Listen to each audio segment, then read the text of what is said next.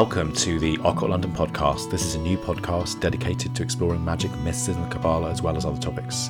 If you like the podcast, please write a review and rate us on iTunes or whatever platform you are listening to this on, as it will really help us to get this message out there. Also, be sure to visit our website at occultlondon.co.uk where you can subscribe to the show. In today's episode, we will be continuing our discussion on some of the aspects of astrological magic with a discussion on some methods of using magical techniques to channel and also work with astrological forces. As mentioned in the previous episode, this is a very complicated subject requiring study and training, and preferably the input of an expert. However, these are a few of my own personal thoughts on this matter. Also, in this episode, we're not going to be going into an introduction to the basic ideas of astrology, as there's plenty of books out there, so a certain level of knowledge is assumed. Before we begin, I wanted to address the issue that often comes up with our astrological chart or natal chart um, that it's sort of like our fate and we have no control over it.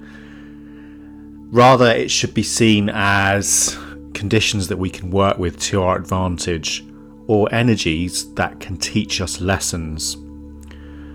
This is a mystery that we can learn about ourselves and also our connection to others.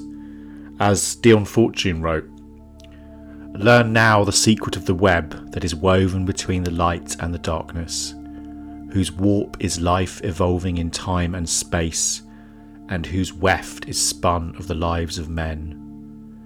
Behold, we arise with the dawn of time from the grey and misty seas, and with the dusk we sink into the western ocean. And the lives of a man are strung like pearls on the thread of his spirit, and never in his journey goes he alone, for that which is solitary is barren. And that's from The Sea Priestess by Dion Fortune. So, although we feel separate we are all connected on this earth and are all influenced by the planetary forces. And perhaps through deepening our understanding of these aspects, we can begin to pass through that gate of true knowledge, true understanding of ourselves, and come closer to that goal of the mystery schools, or Gnothi Seauton, know thyself. The astrologer Kaitlin Coppock talks about this quite a lot on her blog, which is really well worth reading. And she talks about actively engaging with these forces to achieve a greater understanding of the self. And she says the following on her Sphere and Sundry blog Astrology is not only something that gets done to and around us, it is something we can capture, unleash, and perpetuate in our individual spheres according to our will, skill, and what would most benefit us. So, how can we change our luck or our fortune or what our stars are doing to us with our will? Well, there's several methods of doing this, and in last week's episode, we covered some of the non magical techniques that authors such as Andrea Gehrz, Astrological Remediation, have recommended in the past. However, in this episode, I wanted to focus more on actual magical methods. The basic way of working with astrological magic is effectively working within the boundaries of the natal chart of the person it is directed towards or the magician itself. As we discussed in the previous episode, there's different intervention techniques. However, the primary magical one um, would involve sort of magical elections which comes from the Latin electio or choice, which indicates the correct astrological choice of time to boost certain planetary powers. These elections can get very complicated and they can also be quite restrictive in some ways, as you're essentially electing an appropriate time to approach an spirit. So you could be waiting quite a long time for the right moment or the right window when those planets are aligned, which can be, you know, extremely rare over the course of the year. One of the main ways that magicians have traditionally worked magically with elections is through the creation of talismans or amulets that essentially channel the energies of the fixed star or the planet or planets that the magician wishes to channel for their purpose or desired result. We will be doing an episode on talismanic magic at some point. However, um, working with and creating talismans is really another way of performing uh, remedial work on oneself or for others. Talismanic magic, following the traditional medieval um, type of system, so the sort of thing you see in Picatrix, etc., uh, and some of the grimoires, it's, it's quite complicate, complex, and it often does rely on a very good knowledge of specific elections. And this process is described by John Michael Greer and Christopher Warnock in their introduction to the to their translation of the Picatrix as follows. In the magic of the Picatrix, the sources of magical power are in the macrocosm rather than the microcosm. Power is native to the universe, not to the mage. Vast currents of created force, set in motion by the Godhead itself, cascade downward through multiple levels of being. They are refracted by the stars and planets like rays of light striking moving crystals, and descend to the earth with greater or lesser force, depending on the complex geometries of astrological relationships. The magician is the one who knows how to catch these currents at the moments of their greatest power store their energies in material objects appropriate to them, and direct those energies to carefully chosen ends. And that's a quote from John Michael Greer, Christopher Warnock's introduction to their translation of the Picatrix. So it's relatively easy to create a talisman. However, making one that works is a completely another matter. The basic theory behind an electional talismanic magic is based on the principle or the idea that the talisman's physical body, like our body, is a container that holds the essence of the spiritual forces it's trying to contain. Therefore, the moment of the talisman's birth is essential. So, the moment a human being is born, for instance, their astrology the time, the place would define aspects of their personality and their fate, their career. So the ascendant would show how they might act in the world, the moon, their unconscious, their hidden side, the sun, the true inner self, and the higher genius or the connection to the holy guardian angel. This theory, however, does not just apply to people, but it also applies to magical objects. So if we were making a planetary talisman, it would need to be born on a specific day at a specific time, at a time when the positive aspects of the planet we are working with would be at their peak. The basic technique for elections with regards to talismans, uh, particularly basic ones, be, would be that you would you'd want the planet you're going to be working with be unafflicted and dignified, the moon to be unafflicted as well, and the planet that you want to focus on, for example, Venus, um, be rising or culminating in its hour. There's a lot more complicated ways of doing it, however, it can be very difficult to find a time that meets all of the criteria. Um, so, for example, if you read some of the kind of medieval grimoires, they require extremely unique timings, which might be very rare. Um, and if you needed to do something important um, urgently, you might need to kind of uh, compromise a little bit.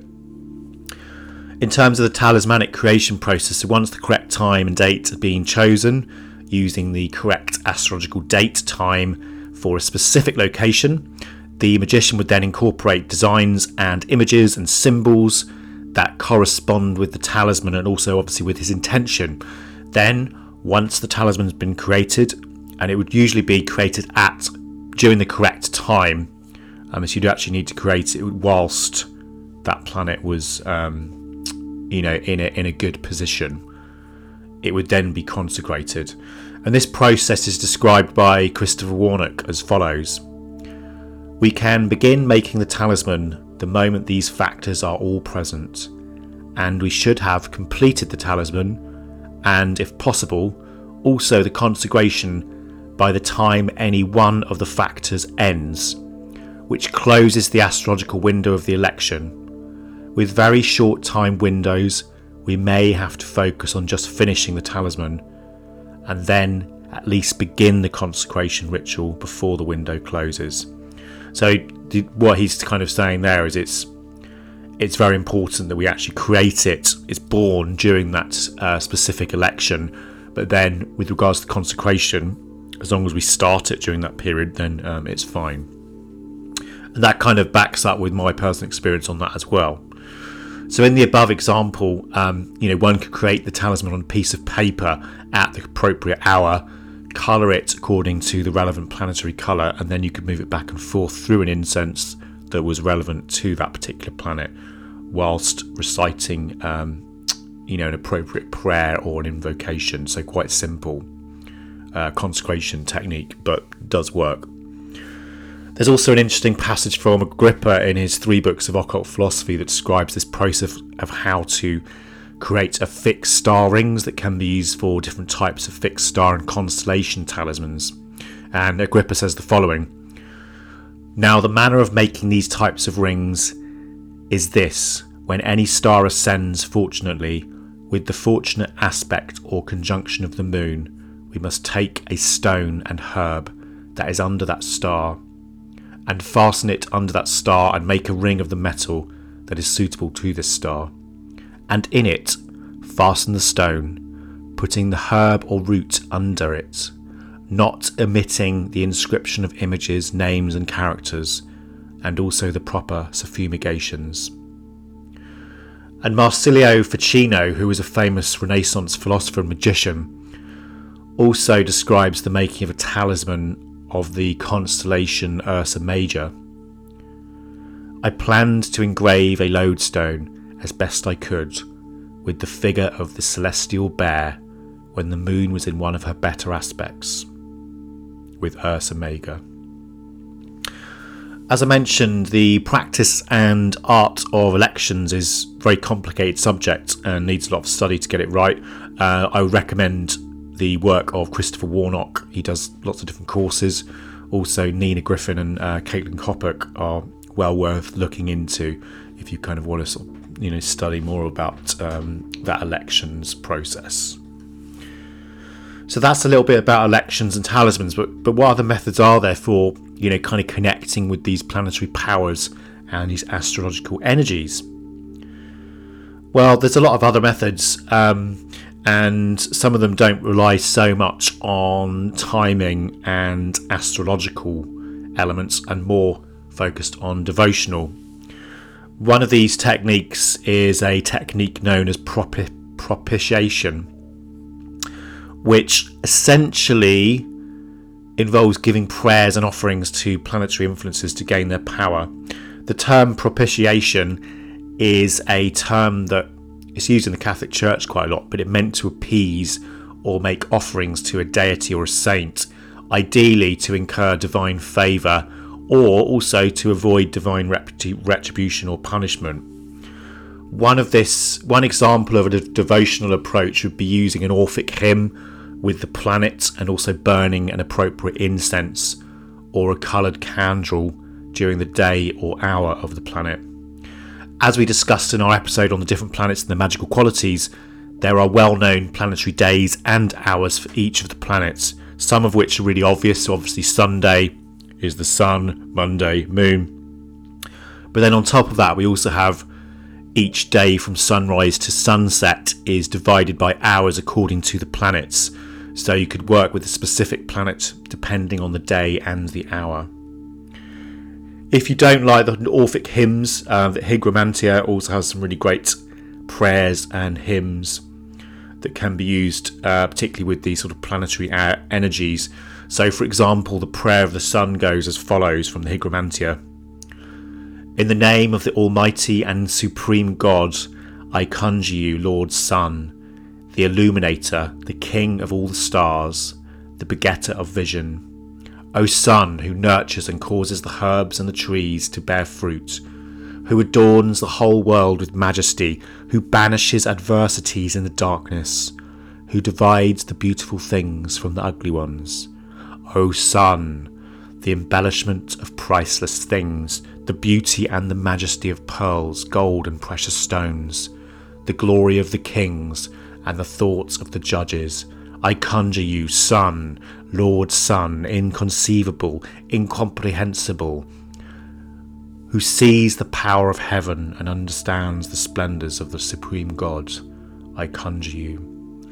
Lord Sun, candle that burns before the dreadful god Sabaoth, do not disobey me. I conjure you in your following names. And that's um, an extract from the Prayer to the Sun um, from the Hygromanteia. Also, in the Vedic astrological tradition, you have uh, what is known as the Navagraha mantras. Apologies if I pronounced that wrong. Which are basically auspicious hymns or mantras that act as uh, powerful healing tools, really, and are meant to really sort of stabilize the adverse effects of planets that may be affecting us from our horoscope.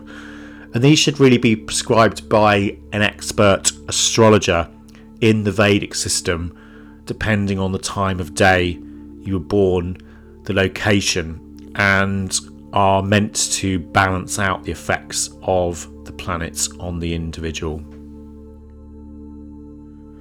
We obviously discussed briefly some aspects of the talismanic work um, and also the use of the prayer devotional practices.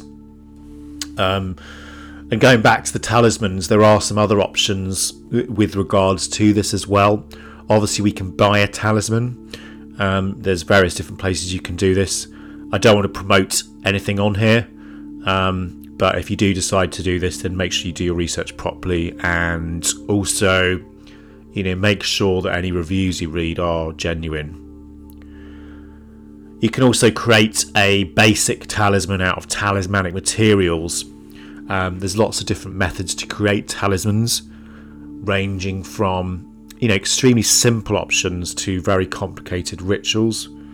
Um, one of the easiest options is where you would gather materials that are kind of connecting with that particular astrological or planetary energy. So it could be different oils, incenses, candles that correspond to the energy you're looking to attract. So, for example, Venus um, you would you'd get together lots of different uh, materials, the color green, uh, etc., that would connect with that planet, and and just have them around you. And the idea being that that would act as a beacon to attract the right energy to you.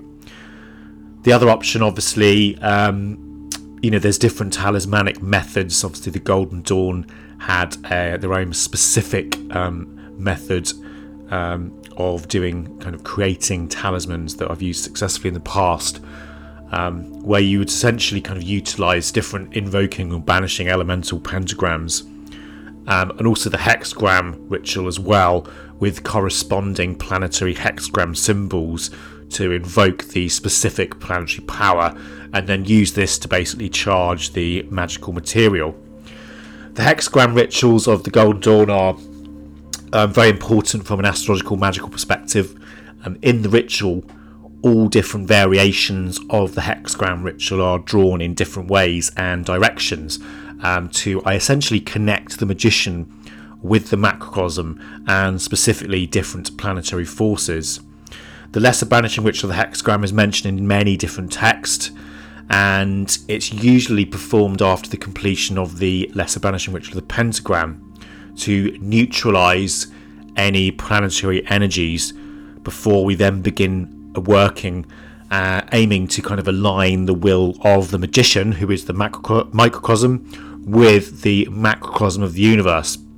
The hexagram rituals use a different set of correspondences, really, um, for the directions than the LBRP.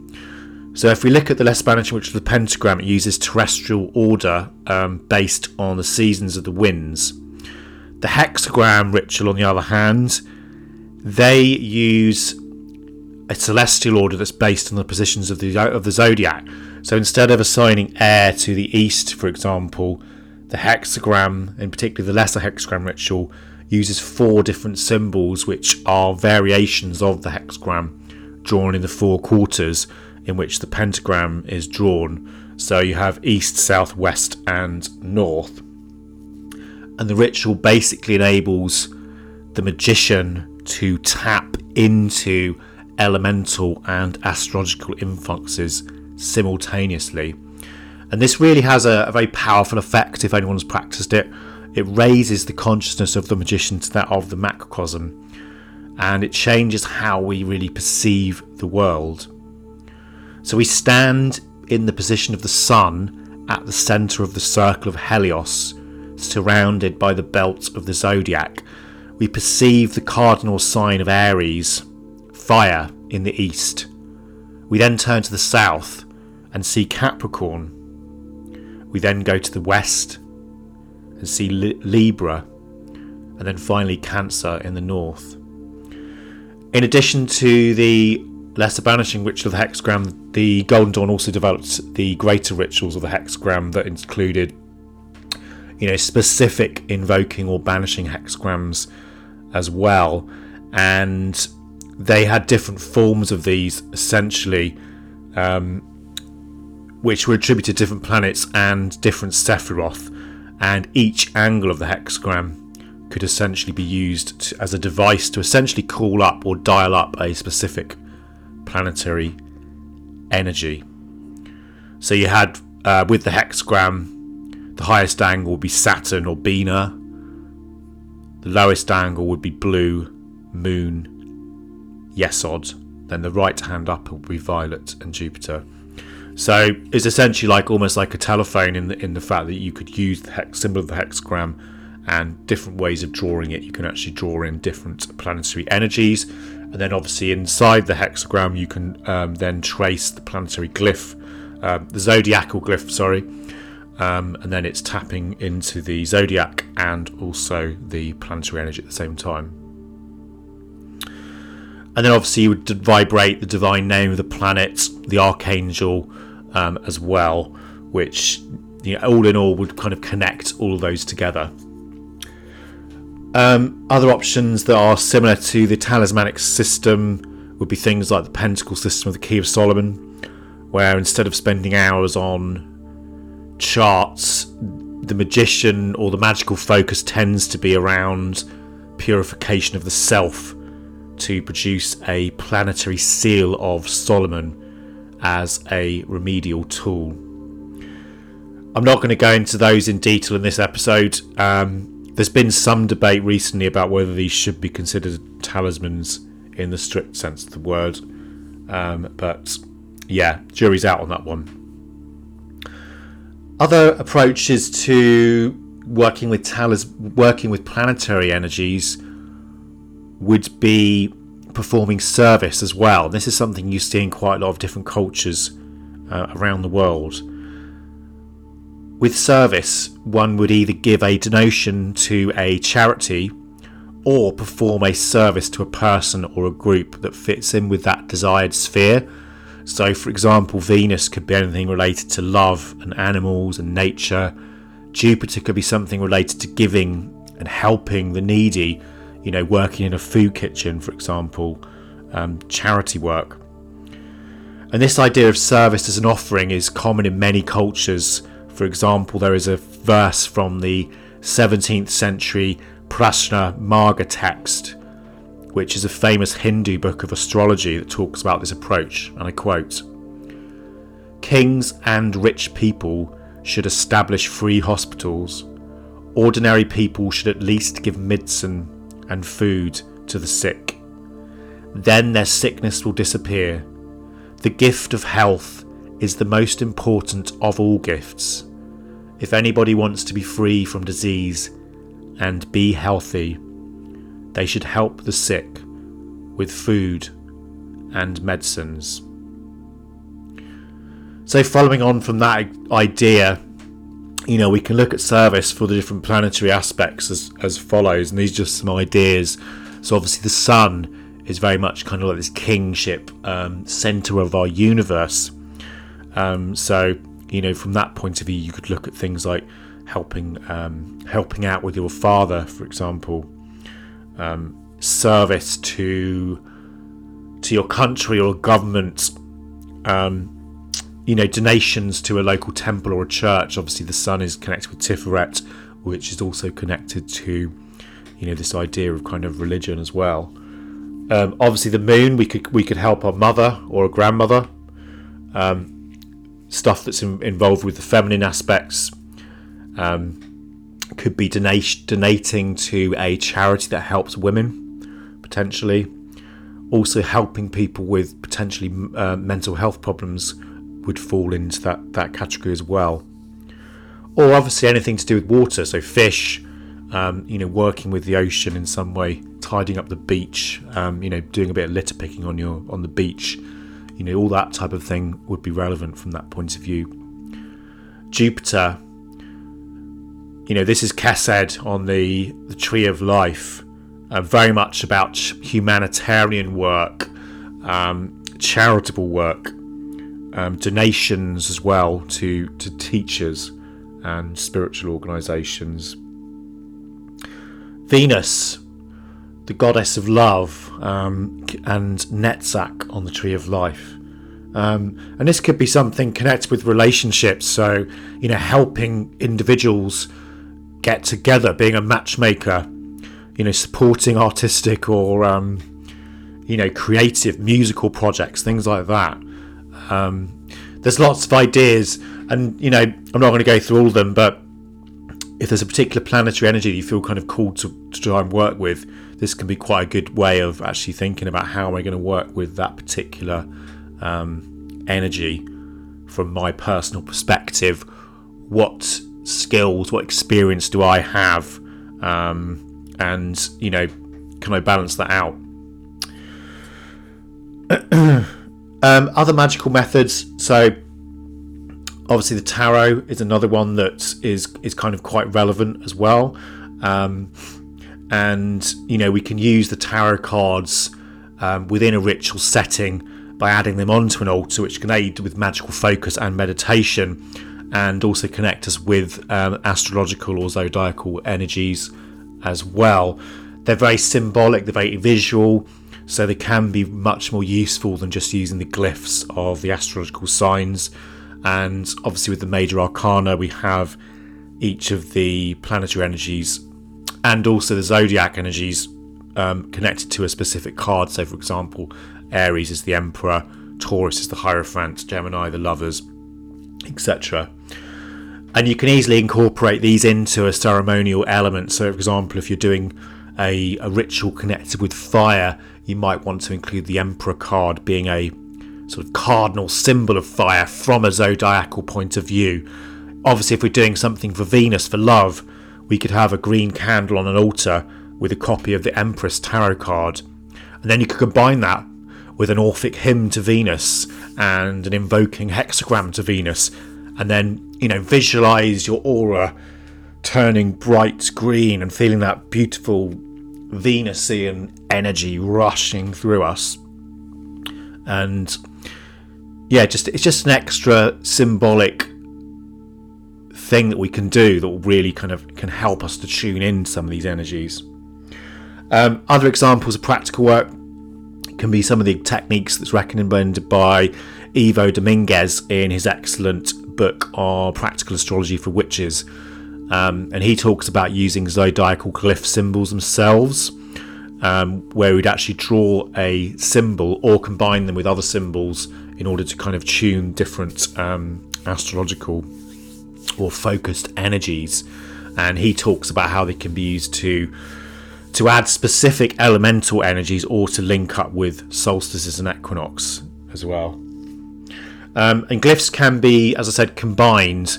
Um, so, you know, obviously, he talks about if you had a big meeting or an interview, then you can combine the glyph of Mercury and Jupiter, would be a good one.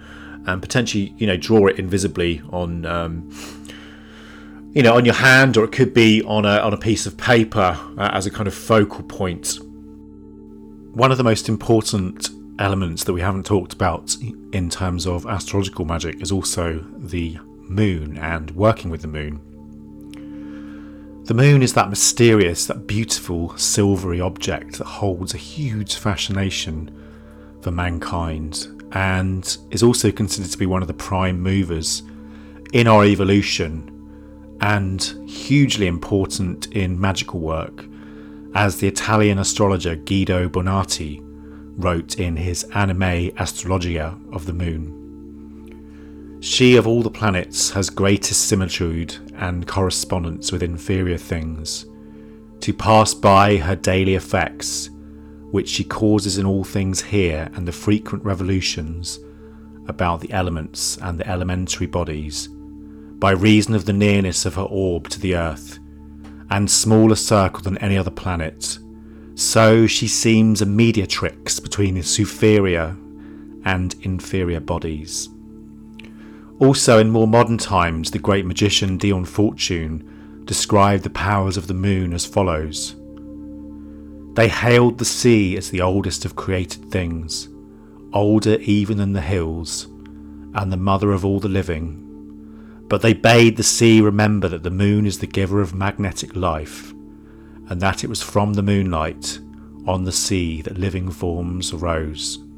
For the sea is formless, but the magnetic moon is the giver of form to the life of the waters.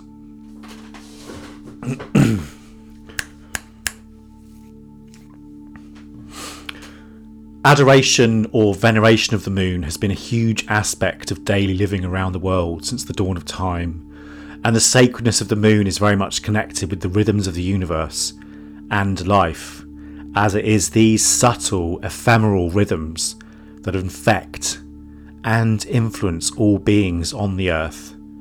But she also acts as a mediator between the earth and more superior and celestial bodies. The moon has also become hugely important in spiritual practices and cultures, as well as being full of rich symbolism, mythology, and magic, both as a representative of emotional and magical power, but also deep karmic energy and energy as it is the closest planet to the Earth, is considered to have a huge, massive influence on the planet. As the great magician William Gray wrote, the moon and magic have been inseparable from ancient times, and there are endless spells and customs connected with the lunar influence on humanity. Some of these are still current in practical Kabbalah, but the important philosophical principle concerned is that the moon is the reflector of the sun no one can look directly at the sun without risking blindness, but the moon can be seen clearly enough. Thus, it symbolises a quality of divine mercy in adapting the light of truth into more diffuse and softer rays, which our human natures can comfortably bear. If we see the moon as a mediator, a go between between the earth and more superior and celestial bodies, alternatively the microcosm and the macrocosm. This also fits from a Kabbalistic perspective, as if we think about ourselves in Malkuth looking up at Yesod, the moon. Also, Yesod is known as the treasure house of images, and the foundation, and the home to the astral plane where much magic, be it pathworking or scrying or visualization, takes place. Therefore, it is hugely important and some scholars have even theorized that the power of the moon is so great that they see celestial powers as being derived from the primal and the earthly, and the moon, the four directions, the earth, and the subterranean make up the original seven powers that were then later transferred to the planets. It should also be remembered that from the point of view that the moon was created when a Mars sized planet is meant to have crashed into the original design, the original prototype of the Earth, turning the planet to vapour. And as the vapour begins to cool, a new planet began to form. A new planet that becomes the twin of the Earth, where it was believed in some cultures that the spirits of the dead lived. When the moon is growing in size, it is known as waxing, and when it is diminishing, it is waning. So, if the magical task you want to accomplish is new stuff, beginnings, increase, or growth, then the waxing moon is the best choice If it's banishing, diminishing, or focused more on transformation, then the waning moon would be the best choice. As well as waxing and waning, however, the lunar cycle can be divided into four quarters or sections, each of which are part of the 28 day lunar cycle, during which the moon moves through the 12 signs of the zodiac. The first quarter of the moon is waxing, and we see a crescent of light on the right hand side of the moon. And this is symbolised normally by the maiden and the huntress Artemis and her silver bow. Artemis is the protector of women and children and also the patron of wild animals. The Roman equivalent of Artemis was Diana, who was the goddess of the first crescent. And this new moon is very much about planning long term goals, but also planting seeds for the future, including creating magical tools. We then move into the second quarter, where the moon is grown halfway, and this is the second quarter and grows towards the full moon and is associated with the image of the mother or a mature woman. The Greek goddess Selene is very much relevant to this particular phase, or the Roman goddess Luna. The full moon is about as powerful and magnificent as it gets, and it's said that the closer you are to the full moon, the more powerful a spell or ritual will be. And when the moon reaches its zenith at midnight, it sends down most of its magical power, and this is traditionally why the midnight hour is known as the witching hour. The full moon is also the best time to do magic that needs physical manifestation. We then move into the third quarter, and this is when it begins to wane, and this is the time to begin removing bad influences, illness, also to do some protective work. We then go into the fourth quarter, which is associated with the crone, and this is normally associated with Hecate, um, other crone goddesses. Obviously, from a pastoral point of view, you can look at Kundry. And It is the time of protective and banishment um, magic, so amulets. It must be remembered that talismans attract and amulets normally get rid of. Hecate is a particularly powerful goddess to work with uh, this particular phase of the moon, as she is the goddess and mistress of magic, but also in her role as goddess of the crossroads and mediator of cosmic forces of the planets and the zodiac. And there's a beautiful hymn to Hecate, which is one of the Orphic hymns that goes as follows Hecate, of the path I invoke thee, lovely lady of the triple crossroads celestial, Chthonian, and marine one, lady of the saffron robe, sepulchral one, celebrating the Bacchic mysteries among the souls of the dead, daughter of Perses, lover of solitude, rejoicing in deer, nocturnal one, lady of the dogs, invincible queen, she of the cry of the beast, ungirt one, having an irresistible form, bull herder, keeper of the keys of all the universe, mistress, Guide, bride, nurturer of youths, mountain wanderer, I pray thee, maiden, to be present at our hallowed rites of initiation, always bestowing thy graciousness upon the Bucolios. And that's the Orphic hymn to Hecate, which was translated by Adam Forrest. As well as the different moon phases waxing and waning, also the quarters, we can also target this down even further by using a particular sign of the moon. So, for example, if we wanted some extra energy in a ritual, we might do it when the moon is in Aries, for example, to give more energy to a ritual, or if the ritual or spiritual work one was performing was more astral focused, then the moon in Pisces could be a good choice. Or also, if we were focused on more material wealth, stability, or protection, then an earth sign such as Virgo or Capricorn could be a good choice. When working with the moon, it's also worth noting the position of the moon in daily magical diaries, as you will see that it does change the energy and this can be particularly important with sort of daily meditation practices as well. We become more aware of the energies that are surrounding us, that are influencing us, if we make a note of, you know, the phase of the moon. And working out the astrological timing for when you do rituals can also be particularly effective and help to increase the power.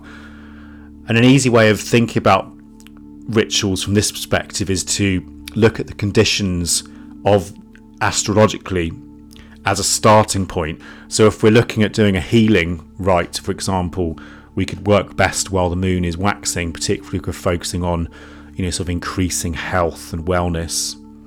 whereas the moon waning could be more relevant if we're looking to kind of remove something, remove the course of disease.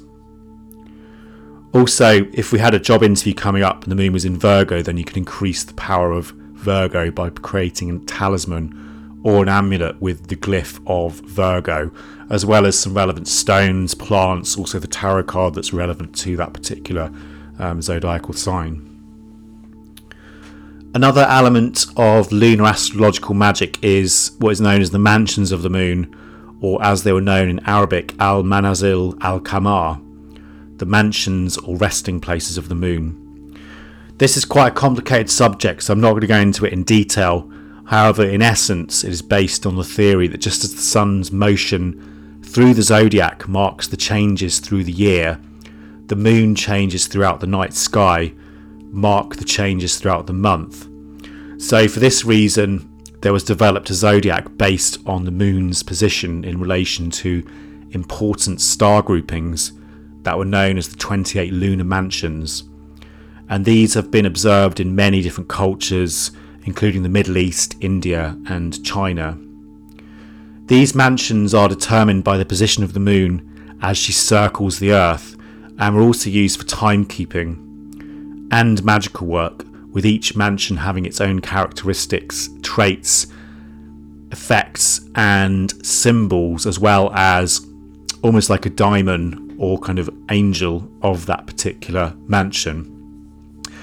And these mansions would have been used in traditional, mainly sort of pre 1700 European astrology, also for electing appropriate times for different activities. So, for example, the Picatrix assigns different mansions for travelling uh, to the mansions of 1, 5, 11, 13, and 21 and 28. And these times of the month were meant to help journeys, long voyages, and also keep the traveller safe. So, if we wanted to travel during um, the month, we might select a time when the moon was in a beneficent mansion as well as important things like travel, the lunar mansions also have a full system of talismanic magic that is contained in the Picatrix, where the magician would create different talismans according to the phase that the moon was in. For example, the second mansion, and I quote The second mansion is Albertane and is for the removal of anger. When the moon is passing through this mansion, take white wax and mastic and melt them together over a fire. Then remove this from the fire and make the form of a crowned king. Suffumigate it with lignum aloes and say, You, Enidel, drive away this anger from me and let me be reconciled with him, and let my petition be satisfactory to him. Keep this image with you, and it shall be done. Know that Enidel is the name of the lord of this mansion. As mentioned, we won't go into lunar mansions in depth but I just wanted to mention it in passing if people wanted to find out more. Um, I'd recommend the work of Christopher Warnock on his website, Renaissance Astrology, if people want to find out more about that. Um, he offers some really great courses and reading material on that subject as well.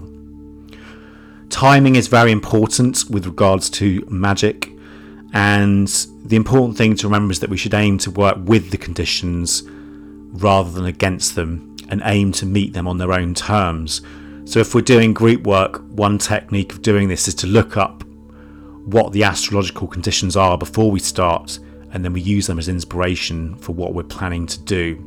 And this can also help us when we're sort of brainstorming about what we're going to plan to do, and also give us new ideas for how to work with the astrological atmosphere as well. So, what we would do is we'd look up the sign and the phase of the moon and then see if any planetary aspects at play, see if there's anything in retrograde and then also look at the astrological atmosphere for that time, and then you can kind of use that as an outline or um, a basis to come up with some ideas. And this will sometimes work because you you know we're matching the energies that are in the air. We're becoming more aware. We're becoming more conscious of this macrocosm affecting the microcosm. This can obviously be um, slightly tricky with with particular groups where you know lots of people have different diaries, etc. Um, so in that situation, you you know you could look at the planets, the aspects and signs, and see if any of the elements are emphasized, and then we could try and sort of tailor it as well. And also, we can use the same principle to kind of add more power to lesser influences as well, or balance out. Um, and this can be also be used if astrological conditions are bad, so we can incorporate other elements from the wheel of the year. So, for example, Ivo Dominguez um, talks about this in his Astrology for Witches book, which is I would recommend. And I quote If your intended purpose requires growth and expansion that are not supported by the dominant conditions, but your ritual or working is occurring near dawn, then emphasize the rising of the sun in your plan of action. You may also wish to place your primary altar in the east, as it is the direction of spring and growth. Additionally, you could consider adding the glyph of Aries into some parts of the working. As another example, let's say you are having a ritual or working to commune with the ancestors, and the conditions are not conducive to psychic sensitivity. Samhain or Halloween is the time when it is easiest to communicate with the dead, and it occurs at the midway point between the fall equinox and the winter solstice. If the ritual or working will occur halfway between sunset and midnight, then you can call upon the power of Samhain. You may wish to place an altar in the northwest to anchor this place in the cycle. From a timing perspective, the equinoxes tend to be the best points for some of the more sort of powerful spiritual work as well, so it's always worth bearing that in mind. So, that's a few ideas on how we can actively use magical techniques to balance out energies. Ultimately, though, practical magic is about getting what you want and getting what you need really. And we don't need to be bound by the natal chart. However, it's really important to note that sometimes working out what we need as opposed to what we want is the hardest thing. What's the best thing for us at that time? Sometimes the things that you think you want are not what you need, and it's only through the course of time that we actually see in retrospect that bad thing that happened to us that loss of that job, for instance, was actually a really great thing and it led to something really positive. I saw a bumper sticker the other day that made me laugh on this subject as it said, Sometimes God will give you exactly what you wanted just to show you it's not at all what you needed. There's a good exercise Kaitlin Coppock discusses on this topic where you can kind of examine what you need look at what your goals are long term, short term, and then you'd see how they fit into the different houses on your chart. And then you can use a point system where you'd work out which planets have strongest existing and which need boosting in order to attain goals, or work towards developing a skill set where you might get closer to attain that goal. Ultimately, it's also about learning to see all aspects of ourselves and also learning to love each aspects of ourselves, the good and the bad, as being all expressions of that divine spark. As the great magician Eliphas Levi wrote, When we love, we see the infinite in the finite, we find the Creator in the creation. That's all we've got time for now. I hope this has been an interesting episode. We have lots new episodes coming up over the year, including more stuff on talismanic magic so stay tuned if you are enjoying it. And as always, thank you so much for all your support. To finish, I would like to read a poem by C.S. Lewis titled Hesperus about the evening star Venus.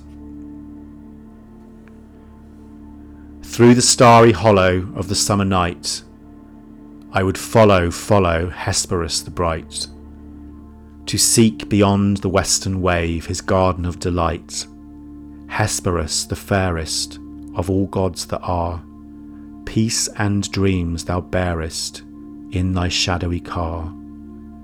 And often in my evening walks I've blessed thee from afar. Stars without number dust the noon of night, thou the early slumber and still the light. Of the gentle twilight hours rulest in thy right, when the pale skies shiver seeing night is done, past the ocean river lightly thou dost run, to look for pleasant sleepy lands that never fear the sun, where beyond the waters of the outer sea, thy triple crown of daughters that guards the golden tree. Sing out across the lonely tide a welcome home to thee. And while the old, old dragon for joy lifts up his head, they bring thee forth a flagon of nectar foaming red. And underneath the drowsy trees of poppies strew thy bed. Ah, that I could follow in thy footsteps bright through the starry hollow of the summer night, sloping down the western ways to find my heart's delight.